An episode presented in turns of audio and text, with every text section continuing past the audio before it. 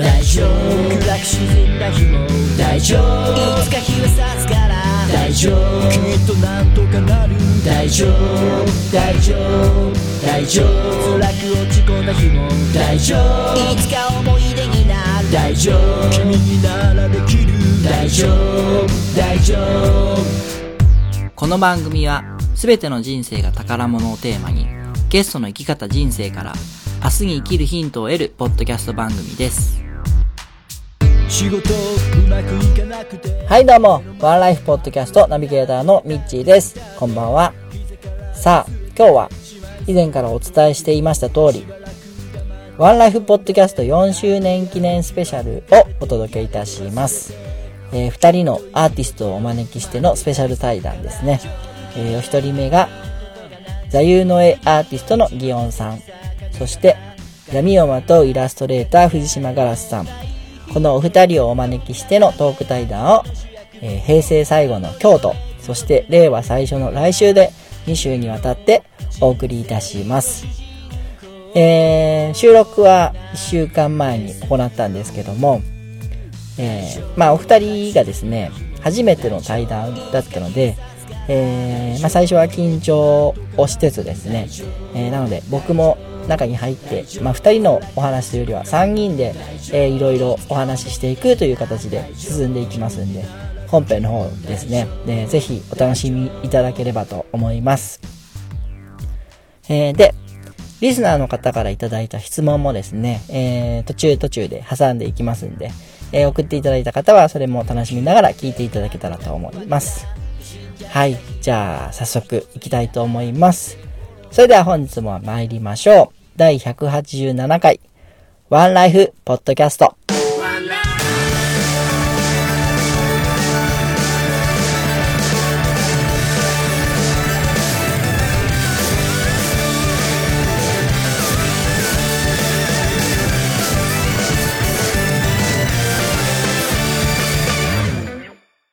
はい。じゃあよろしくお願いします。よろしくお願いしまよろしす。くお願いします。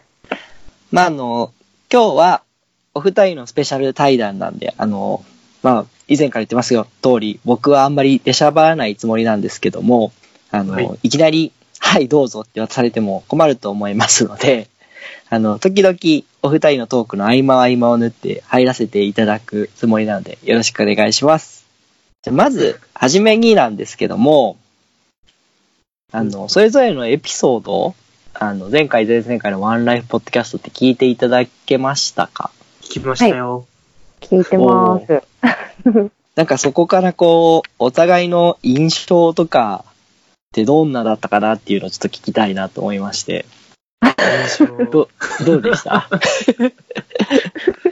僕。はい。僕はですね、あの、すごい似てるなっていう部分と、全く正反対だなっていう部分とを感じたんですよ。うん。おーわかります。その辺をちょっと、う んあ、ほ本当ですか？このはい。辺を藤島さんの方から、こう、切り込んでいただけたらと思って。切り込むんですか？そうですね。切り込んでもらえたらありがたいですけど。お願いできますか、ねでも一言で言うと、はいなんかもうアクティブな人だなって思いました。ああ、アクティブ、アクティブですかね。うん。ありがとうございます。目標が、目標がもうしっかりしてて、それに向かってもう一つずつ、なんか明確な、目標に向かっての、なんか明確な、あれがある。い道筋？ああ、があって、あるのかな？まあ、はい。私にはできないことっていうか、苦手なことだから、ああ、それが、こう、違う点ってことですかね。あ、そこは全然違うなって思いました。ああ、アクティブ。いや、でもまあ、僕としてはこうやって、ガラスさんもね、この活動を人にこう、見てもらうような機会を持ってるっていう意味では、アクティブな活動なんじゃないかと思ってるんですけど。そう言ってもらえると、ちょっと自信が持てますね。もう、そうですね、アクティブ、アクティブの話で言ったら、うん。僕はもうね、ラジオとかの方がこう別でやれたりしてるのは、相方がね、勝手にいろいろ進めてくれるからというおかげなので、特にアクティブな、他の人らも、この聞いてる人らもアクティブな印象でいてくれてるんなら、それはまあありがたいし、格好つけるには、すごいいい解釈をしてもらってるんですけど、あんまり、あんまり僕はアクティブに動いてなくて、周りの人たちがアクティブに動いてくれているから、まるで僕がアクティブに動いているかのように見えるという現状ですね。その、その魔法を使いたいですね。いや、なんかね、これに関してはまあ、僕がだらしないからみんな頑張ってくれてるだけ説があるので、だらしなくしてれば。なんかでも、でも、ギオンさんがこう旗を振ってるっていうのが大きいんじゃないですか。うん、みんなが応援したくなる人なんだろうなって思います。ああ、そう、なんか、なんて好意的な解釈をしていただける。それでこそさっきもラジオ聞いてたので、あ、ですか。ありがとうございます。はい。かっこつけるっていう単語が出てきてちょっと笑っちゃいました。また言ってるなぁと思って。いや、なんかね、かっこつけたいなと思いながら、かっこつけれないなと思いながらね、日々生きてるんですけど。いや、まあ、そうですね。違い、アクティブとかっていうので、共通点っていうのは、共通点はやっぱあの、中学生の頃のうん。自分がいなくなれば説というか、ああ、ちょっと泣きそうになりましたもん。え聞いてて。全く一緒じゃんって思ってましたけど。ー共感するもんはそこら辺は確かにありますよね。はい。うんそれで言ったらなんか昔の自分のことをいい子ちゃんって言ってたあたりも僕はなんかそれなりに共感してるものがあったんですけど。ー。頑固なんですけど、自分自身はね。でも、うん、昔っていい子ちゃんだったよなーって自分の中でなんとなく感じた部分もあったんで、こう下手にいい子でいようとしすぎたっていうのは昔の自分のダメなとこだったのかなーって思ったり。なんか、いい子な部分があっちゃダメなわけじゃなくてね。なんか、いい子でいなくちゃってしちゃうのが良くないのかなっていうのを、す久しぶりになんかちょっと考える機会になりましたね。うんうんうん。うん。あの、お互いの、その、絵の印象とかってどうなんですか？ああ、絵の印象ですか？とりあえず僕はあの、ボールペンのやつ好きですよ。点が。おーうん。うん嬉しいですね。あれで言ったらもう、あのね、はいなんか文字がもうかっこいいなと思って。ああ、ですよね。うん。うんああいう風に文字が書けないんですよね、僕。やろうとしても。なかなか。んえー、あれをやれるようになりたいなと思いながら、うん見てる感じなんですけどもね。あ、ありがとうございます。でそれとあとあれですよね、絵の表現的な部分で言えば、やっぱなんかこの、なんだろうな、人間の体をいじくったような絵っていうのはお互いに描くなとは思ってて、あうんーうんうん。それはなんかこの絵の雰囲気のなんか共通項なのかなと思ってるんですけど、ガラスさんから見たらどんな感じなのかなと思って。えー、なんか、この世のものじゃない感じのキャラクターとかも描かれるじゃないか。そうですね。このようにいいんだろうね。はい。わかります。わかりますか？なんか。か書いておりますよ。はい。なんか、うんあれとか、想像力すごいなって思うし、ああ。色使いとか、ポップな感じで、色もカラフルだし、おしゃれだなっていう。いや、ありがとうございます。おしゃれ、はいおしゃれか。いいな。おしゃれ、いいっすね。おしゃれって言われるの。おしゃれって言われるとなんか、描けないから、描けない絵を描くので、ああ、でもそれに関してはお互いにじゃないですかね。うん、おそらうんうんくは。なんか、そういう感じですかね。うん。そう、絵の印象の話の途中で、ではあるんですけど、その話をしてて、ふっと思ったのが、この、ちょっとこれは喋りたいなと思って考えてた話なんですけど、はい。あの、僕の中でね、この、まあ、ワード的に言うと今の僕がラジオで募集してるセリフとなんか同じようなことになっちゃうんであれなんですけど、納得できてないというか、あの、よく引っかかるフレーズがあって、うん。あの、私絵が描けないんだよねっていううーん、ううんん、うんうん。うんうん。フレーズがあるじゃないですか。うん。あれが僕の中で、こう、よく引っかかるなと思ってて、わかりますね、それは。あーですかわかります。うんいただきますかわかりますね。書いてんじゃんって思いますね。うん。いや、なんかその、なんだったらその人の絵を僕は描けないんですよね。うん、うん、うん、うん、うん。その人の描いた形の犬をそのまんま僕は描くことができなくて。うん。うん。そこら辺をすごい、うん。あれですよね。これ、下手なんですけどって書かれた絵を出されると、ううん。ん。それが逆に、すごい面白みがあって、うん。ちょうん。逆にムカつきますもん。は？っ て。めっちゃいいの書いてえいや、あれね、狙ってあの犬描けないですもんね。そういうのね。本当そうだと思います。うん。ずるいなーって思いますね。うん。あの、ちょうど、えっと、リスナーのトリフィドさんから質問があるんですけども、はいはい。あの、絵が描ける人から見て、絵が描けない人のことをどのように思いますかっていうああ。質問まさにがあって。。うん。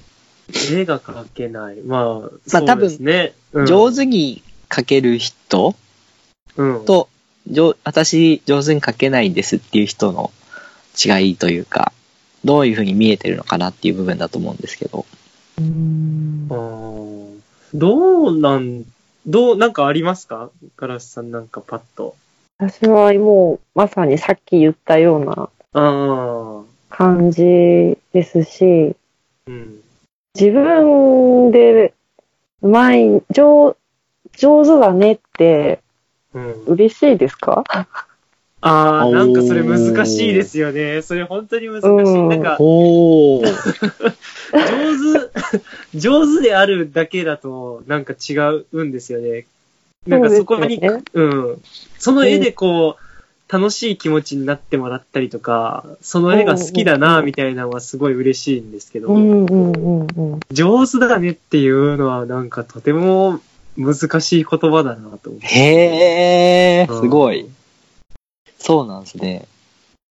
なんかそこに勝手なこう、イメージですけど、無感動さがないかなとうんうんうんうんうん。思っちゃうんでね。うん、へこうこういう話で雑な気持ちになるんですよね。うん なんかそれで言うと、ー。なんかこの、絵を描けないって言ってる人の中にも、例えばそのすごい精密な絵を自分は本当は描きたいけども、うん自分にその技量がないから、いや自分絵が描けなくってっていうところで、こう、諦めた人もいるかもしれないし、なんかそういう土俵云々じゃなくて単純にこう、絵を描くっていうことに集中する、なんていうかな、モチベーションがあまり持てなかったっていうところで絵が描けないって言ってる人もいるなとはう思ってて、ん。うんうんうん。確かでに。、絵が描けるって言ってる人も、言ってしまえばその、すごい精密な絵を描けるかって言ったら描けないくっても、自分の好きな絵を描けてるから絵描きですって言ってる人もいて、う。うんん。絵が描けないっていう言葉を使ってる方なんだなっていうのと、あとそこに付随するなんかこの、自分に対してのこだわり方というか、うん。こう、集中力の使いたい方向とかがあるんじゃないかなっていうようなことをふわっうん。感じますかね。なんかこれ伝わりますか、大丈夫ですそうそううん伝わってます。ね。うん僕は途中から見失ってます。なんていう、なんなんだろうな。これすごい、あの、僕の言葉ばっかりバーって喋るの申し訳ないんですけど、あの、例えば僕にはこうビジョンがあっていいねって話をさっきガラスさんがしてくれたなと思うんですよう。ん。で、この話も例えばその自分のやりたいことの一個を僕は言語化しただけとも取れるんだと思うんですよね。うん。で、例えば農家をする、サラリーマンをするとか、まあ同じように絵でご飯を食べていこうとしてる人にも、年収いくらぐらい欲しいだとか、家族とどういう家に住んで子供は何人いてだとか、なんかこう、求めたい形は絶対違うはずで、うん。で、こう、広い家に住みたいとかの欲求が強いんだったら、そのためにお金稼ぎたいって言ってるはずだし、単純にお金を稼いでる人間になりたいっていう欲求がある人もいるだろうし、うん。なんかこう、僕の言ってる夢があるっていうのは別に大したことじゃなくって、他の人もなんか自分の常識の中でこんぐらいを求めるもんだよね、普通って言って自分の夢を持ってるんじゃないか、ある程度と思って生きてるんですよ。うん。うん。うん。うん。だから、それと一緒で絵も、その人が求めてるものを自分が書く熱量を持てなかったな。それはまあ別に、それがいいこと悪いことっていう話じゃなくって、自分の求めてる絵を自分で描くっていうところに、自分のこの求めてる立ち位置がなかったというか、そういう自分でありたいって思わなかっただけなのかなとかを、ふと思ったうり。ん。なるほど。うん。うん。確かに。っていう、これ大丈夫ですかね？より難しくなってたら申し訳ないんですけど。いや、多分、うん僕が思うに、絵が描ける人の理屈というか、絵が描ける人が見ての、描ける描けないの、そのうん。違いを、今、祇園さんはすごい喋っていただいて、うん。うん。で、僕はじゃあ描けない人を代表して言うとですね、多分そんなに難しいことではなく、多分人から、人が可愛いとか上手だねって言われる絵が描けないって自分で思ってるああ。ことなんだと思うんですよね。それもなるほど。それもまあ確かにそうなんですよね。だから多分、まあ、頭の中にあるイメージを、こう、イラスト化できないというか、うん。うん。うん。そこが多分、絵が描ける人ってこう、考え、頭に浮かんだものをこう、描けていってるのかなと思ってるんですけど、あそれって難しいんですか？ーいや、難しいですよ。難しい。っていうか、なんか、それで言ったら、あの、僕の中で答えが出てることであるんですけど、ガラスさん、あの、絵が描けてるって自分で言えますか？言えないです。うん。すげえ多分へー多分そういうことなんだと思うんですよね。全然自信ないです。うん。うん。みんな描けないと思ってるのか。あーいや、なんか、わかんないですよ。その、それで言ったら、あれかな、趣味に抑えてやれてるくらいだと、まあ、それなりにかけてるなっていうぐらいで言いやすいのかもしれないですけどね。うーんうんうんうんうん。なんかそんな感じですよね。いや、なかなか深い話題になりましたね。なんか、いろいろ喋ってよね、なんか結局何も喋ってないみたいな、こっちに渡してしまったなと思って。今でも思ってたのは、あの、ギオンさんが話した中で、ビジョンが、うん。ビジョンが描ける人と描けない人っていうのも、絵が描ける描けないに近しい話なのかなと、ちょっと思ったんですけど、あー。確かに。その点で言うと、藤島さんはビジョンが描けないと以前おっしゃってたんですけど、はい。苦手ですね。うん。うん。言葉が出ないぐらい苦手です。今、なんどうしようって思ってます。ビジョン、ビジョンか。描けなきゃいけないんですかねそもそも。そうですよね。私は結構、うん。帰って、うん。寝れる布団があって、映画見れるテレビさえあれば幸せって思えるタイプなんですよ。うん。でも、幸せが完成しちゃってるから、次が思い描けないっていうか、うん。ただこれを続けていきたいなーって思っちゃう自分がいるんですよね。うん。で、それを絵に絡めて、この絵を自分の絵でご飯を食べたいなっていう、なんかこう、漠然とした思いみたいなのはあるんですけど、形にするってなると、うん。次、次に何をするべきかっていうのが、こう、満たされてるせいか、わかんないんですよね。いや、まあ、それで言うと、もう、僕だってなんかどうやったら絵で飯食っていけるかとか、分かっちゃないですけど、ねえ。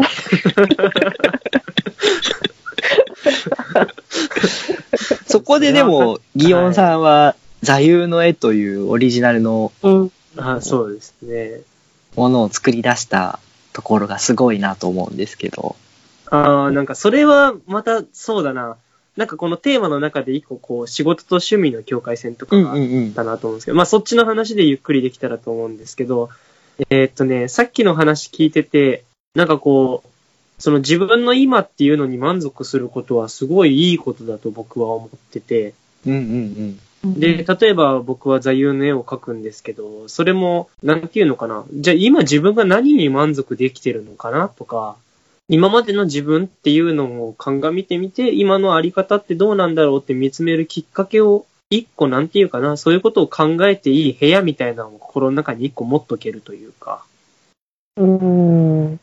そういうことをしたくって僕は座右の絵の活動をしていて、なんでこの、みんながこの根源を理解して目標を持って、さあアクティブに生きようぜみたいなことを思っているわけでは一切ないというか。うん、うん。そういうつもりなんですよね。なんかこの、うん。僕は多分今満たされてないから絵を描いてると思ってるし。うん、うんうん多分目の前にあるもんで満足してたら絵を描かないじゃないかなって言ってるんですけど。確かになんか満たされてる部分と満たされてない部分の、なんか狭間にいる気がしますもん。うん。なんかそれで言ったら一個満たされてない部分があることを受け入れて、それを絵にする生活っていうのに満足できるっていう形もあるだろうと思うんですよね。まあ、ただそれをしたいって言うんであれば、じゃあその生活を維持できるように、その、そこに時間振っていいぐらいそこでお金稼げた方がいいよねとか、いろんなことをこう考え出さなきゃいけなくなったりするのかなと思って、はい、結局話が立ち返ってきて、この、じゃあ俺どうしたらいいんだろうみたいな。ずっとそれぐるぐるしちゃうんですよ、ね。うん。になるのはなんかそうなのかなと思うんですけど。いやまあでもそれってその、自分のこれがいいなって思ってるところは、そこにあるから、よくって。じゃあそっから先この生活し続けたいんだよねっていう思いを人に伝えながら、じゃあ、ああしてみよう、こうしてみようしていけたら、なんだったらそれなりに幸せな生活なんじゃないだろうかっていう気が、僕は勝手にしてるんですけども。うんうんうん。どうですかね？こういう話の落としどころでもいいですかね？ふわっと、ふわっと着地するような。まあ、現代日本において、そんな困窮して困るってことは、あんまりないですもんね。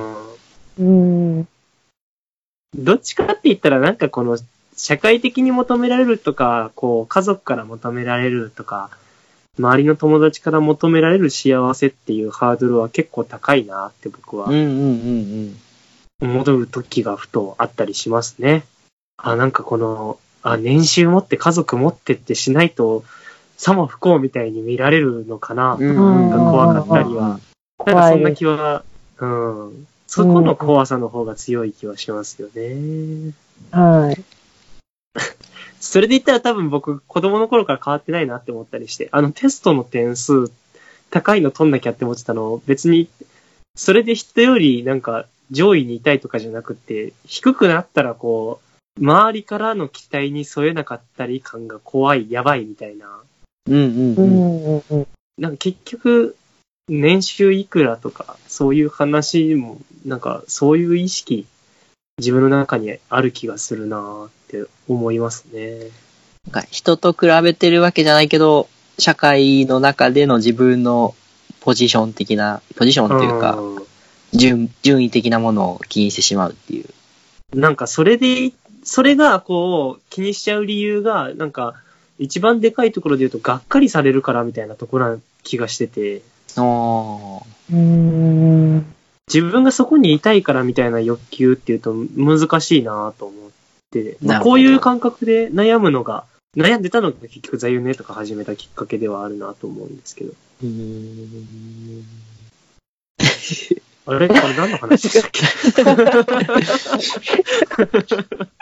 考え込んじゃった確かになーって。まあちょっと話、なんか、だいぶ脱線させちゃったんで、ちょっと話戻しましょうか。はい。なんか絵、絵とかの話ですかね。ですかね。はい。うん。なんか、せっかくならこの、いただいてたテーマ。あ、じゃあ、二つ目、いきますか、はい、そうですね。じゃあ、あの、僕からの質問なんですけども、はい。こう、僕、このスペシャル対談に向けての CM とかでも言ってたんですけども、うん、こう目に見えない感情の部分を目に見える絵として表現しているお二人だと思うんですけども、はい、そこのこう難しさとか、多分先ほど鳥広さんの質問にあったような、イメージしたことを表現するっていうのが、僕らからするとお二人はできてると思ってるんで、思うんで、その辺のそのお話を聞きたいなと思いまして。ああ。うん。そうですね。これ、どうでしょう。なんか、多分共感できるところもあり、考え方がちょっと違ったりするところもある部分かなと、勝手に思ってるんですけども。そうなんだ。清さん、思った通りの書けてるんですか、はい、こういうのを書こうと思って書いてるんですか、えー、えー、っとね、基本的には、なんかこう、物の作り方としてよく意識するんですけど、見えない感情を書き起こすだけじゃなくって、こう、物を想像で書くっていう時に、なんか主題になるものがあって、とりあえず物を書こうってなるんですよね。うん。例えば、この中にその、なんていうかな、まあ、感情の話で言えば、この絶望した時の感情って何なんだろうっていうのを考えながら書こうと。うん。うん。でもじゃあその絵の中にどういう遊びを入れていくかっていうのは割と僕はこうか、下書き書きながらこう作っていったりもしてて。うんああ、そうなんですね。はい。そのなんか、主題がぶれなければいいというか、主題をこう楽しむのに、あの、ちょっとスパイスが効くような感じですかね。この味付けがあったっていいんじゃないかとは思ってて、そういう意味でこう、下書きの時にあれやこれや増えていったりするんですけど、だから、そうですね。一個僕にとってはこの目に見えない感情を書き起こすっていうのが、自由度が高くて、ある意味で楽はさせてもらってる気がします。ほう。ああ、そこは逆かもしれないです。自由度高いと逆に苦しくなることも、しょっちゅうあるなーっそうですね。いや、なんかもう、僕も全然書けないのとかありますよ。こういうの書きたいって思ってるのに、なんか全、なんも出てこねえや、みたいな時もありますけど。だから、そうですね。それは確かに苦しいんですけどね。でも、それ言ったらあれじゃないですか。なんか、例えばそのまんま、ただ美人さん書いてって言われても、なんか書きたかった美人さんじゃねえな、みたいな時とかね。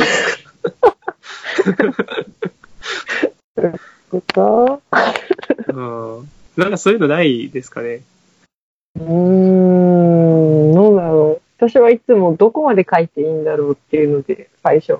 あ、なんかそれ、あれですよね。あの、うん、最初の第1回ですかね。あの、はい。ポッドキャストの時もなんか、どこまで書いたらいいんだろうっていう言葉使われてたなと。はい。それはよく思いますね。うん。あと、一日一ペンガに関しては、うん。下書きなしなんですよ。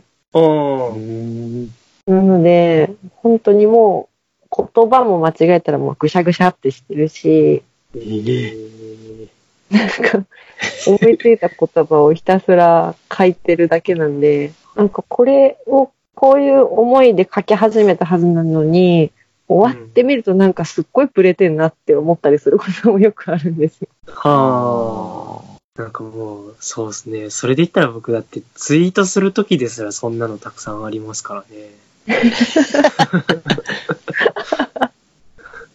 なんかこう、感情が湧き上がってきて、ああ、こういうことを、なんかいいって思った。ツイートしようと思って書書こうと思ったら、なんかこの、あれ、オチがこんなんじゃねえんだよな、みたいなのとか。なんかないですかね。割と、もうツイッターですら僕そうなるんですけど。やっぱ、何でもそんなもんなんですかね。そうなんですかね。でもまあ、いや、てかさっきの聞いてて普通にすごいなと思ったのは、だからそれをこの下書きなしでこう、点画でバーって書き上げてるっていうのがすごいなって思いますよね。うん、なんか下書き始めると終わんないんですよね。下書き、すごい長くなっちゃう。ああ。そのどこまで、どこまで書いていいっていうのは、あれなんですか？その表現のえぐみの部分なのか、その、絵を描き込むっていうところっていうと、どうちもありますね。けど、どっちかっていうと、えぐみの部分が、ちょっと割合的には占めてるかなっていう感じはしなるほどな。えぐみ、そのえぐみそうですね。えぐみってどこまで出していいんでしょうね。なんかある程度を超えると、見た人に対して不快感になるのかなとか、うんあーなんか、そうですね。これなんかその、仕事で描く云々とは別の話かもしれないですけど、なんかこう、公開する絵であるからにはみたいなところっていうのも一個考えますよね。あおっしゃー。いますね。うん。そで公開しない絵はもうむっちゃくちゃなんとか書くこともあるんですか？あーその子供の頃というか中学校の頃とか描いてた絵っていうのはやっぱめちゃくちゃなのとかもありますね。へ私も結構、今でも書いてます。ー。うーん。なんか今はそういうのをこう書こうとするときは、内容としてはすごいえぐくっても、僕の場合文字とか入れないんで、うんうん。あの、バレないから、あなたが感じることですみたいなこと。綺麗に描いて、綺麗な絵にしとけば、こうね、それぞれ感じてくれるみたいなところは、はい、使使いながらね。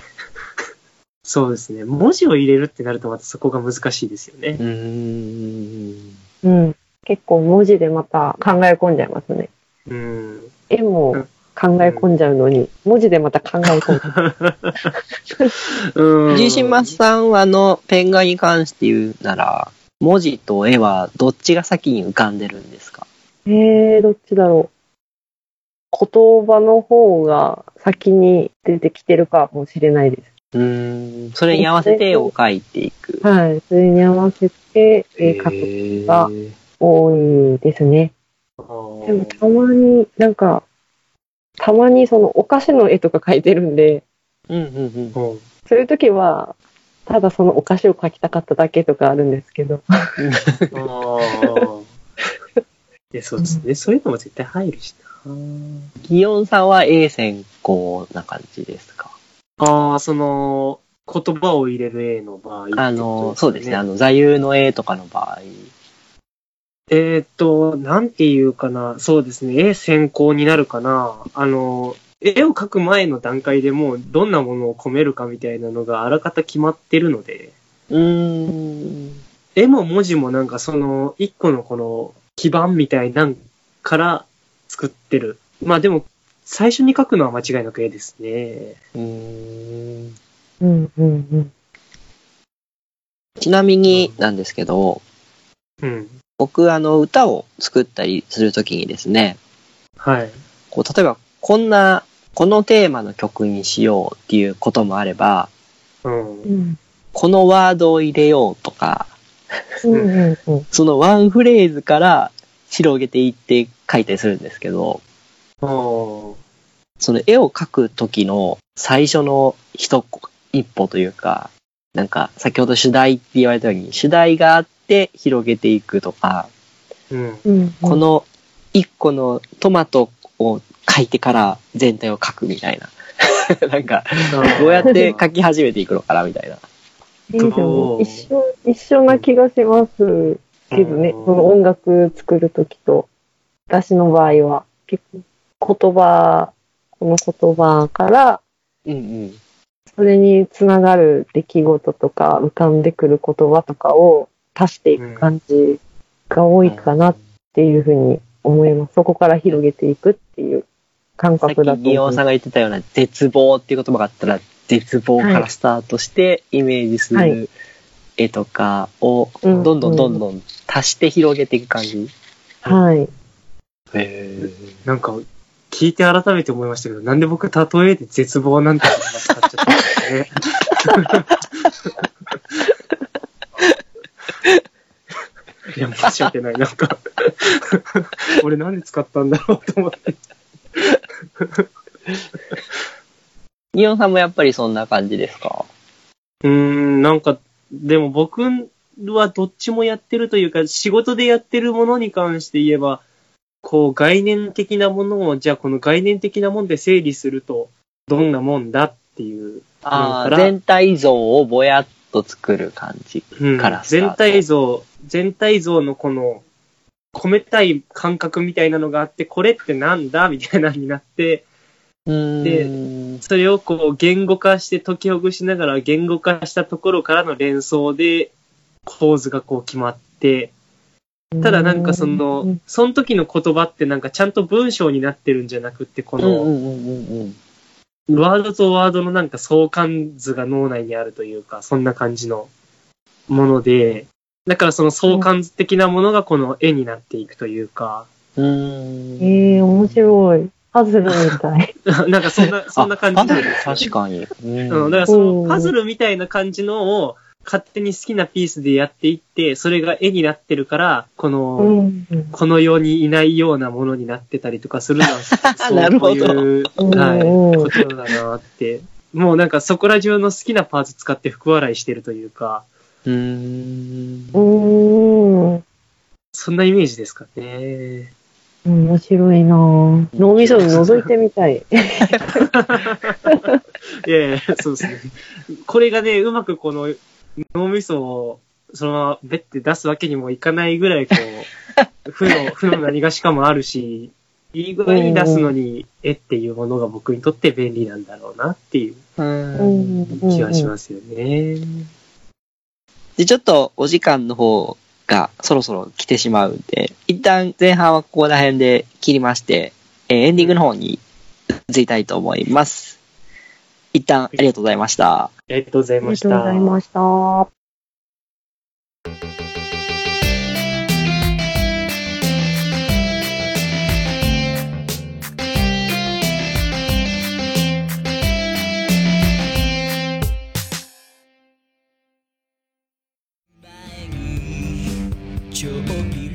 渋みや濁りとなる欠点豆や茶粉と呼ばれる薄皮は機械では選別しきれません。品質の良いコーヒー豆を作るため一粒一粒手作業で選別厳選した豆を。注文を受けてから焙煎し最高の状態でお届けいたします。豆本来の香りと美味しさで夢心地なひとときを。夢摘むコーヒーむつみコーヒーご注文は EC サイトから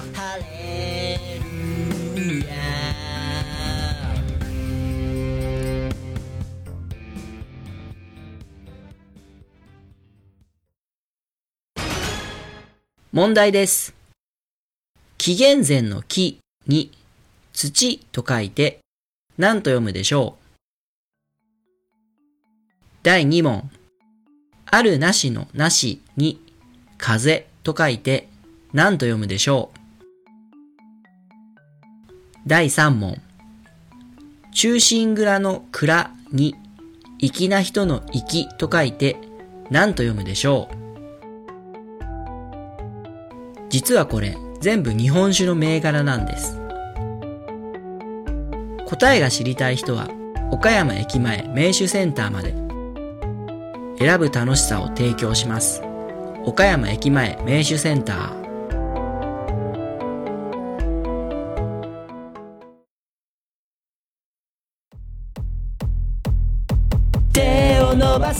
ワンライフポッドキャスト4周年記念スペシャル対談。この番組も4月で丸4年を迎えます。そこで4周年を記念して新たな試みにチャレンジ。お二人のゲストをお招きしてのトークセッションをワンライフポッドキャストがプロデュースお招きするゲスト1人目は座右の絵アーティスト祇園。座右の銘ならぬ座右の絵とは一体どんな絵を描くの？そして2人目ゲストは闇をまとうイラストレーター藤島ガラス。ネガティブを肯定する感情表現のスペシャリスト。その言葉と絵はどこから浮かんでくるの？目には見えない思考と感情を絵で表現するお二人のトークセッション。2019年4月に配信予定。お楽しみに。するなら金をくれいや船をくれ仲間集めて公開。宝の地図を公開。公開するなら誤解ぶっ飛ばしていこう。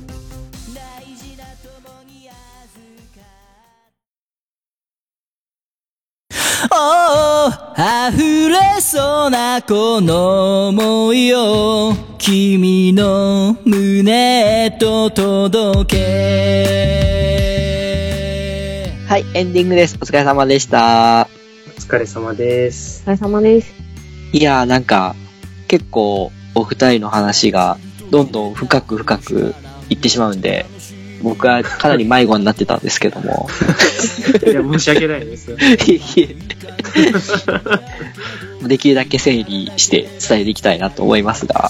あそうですね。なんかこう、仲介役になっていただかないと僕の言ってることとか特によくわかんないことが多かった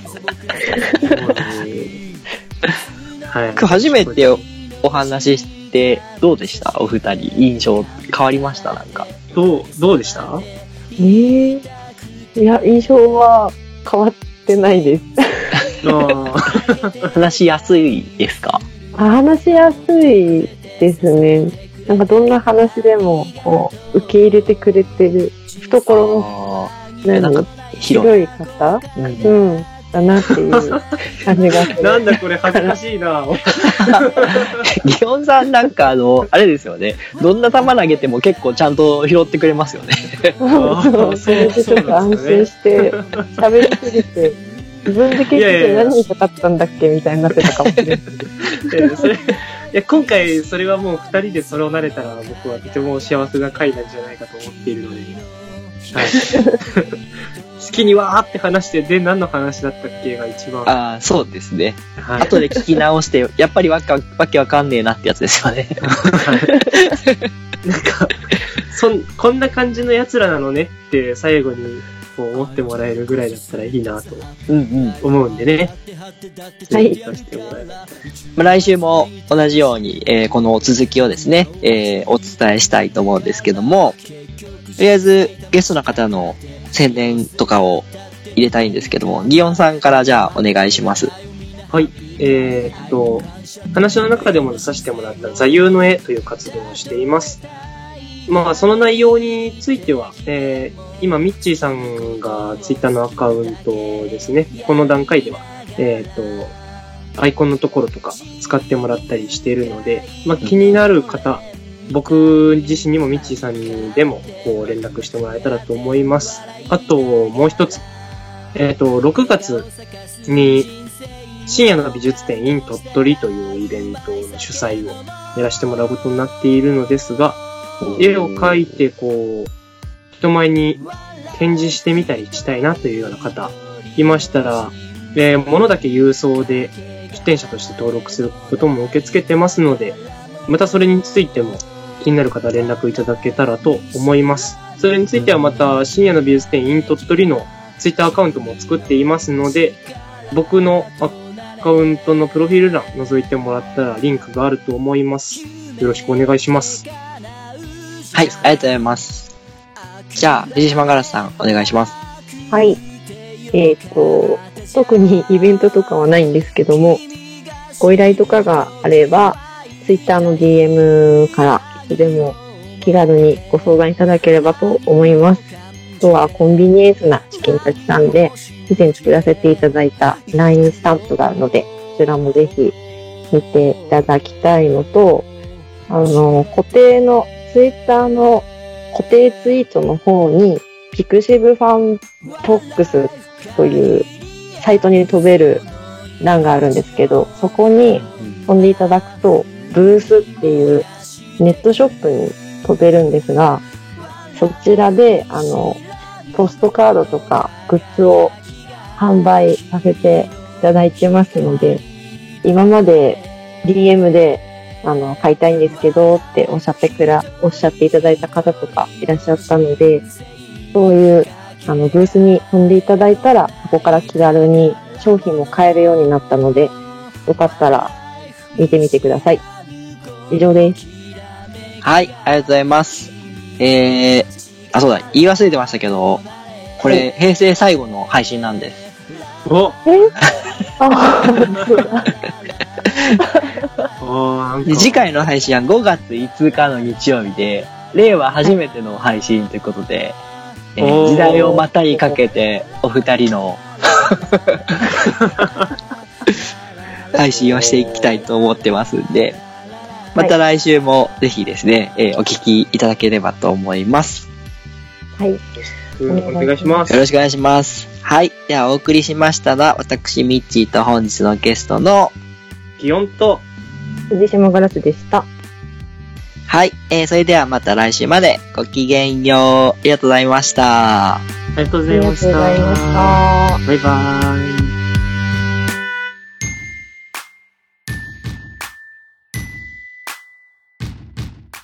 この番組は、選ぶ楽しみを提供しています。岡山駅前名手センターと、ハンドピッキングによるこだわりの一粒、むつみコーヒーの提供でお送りしました。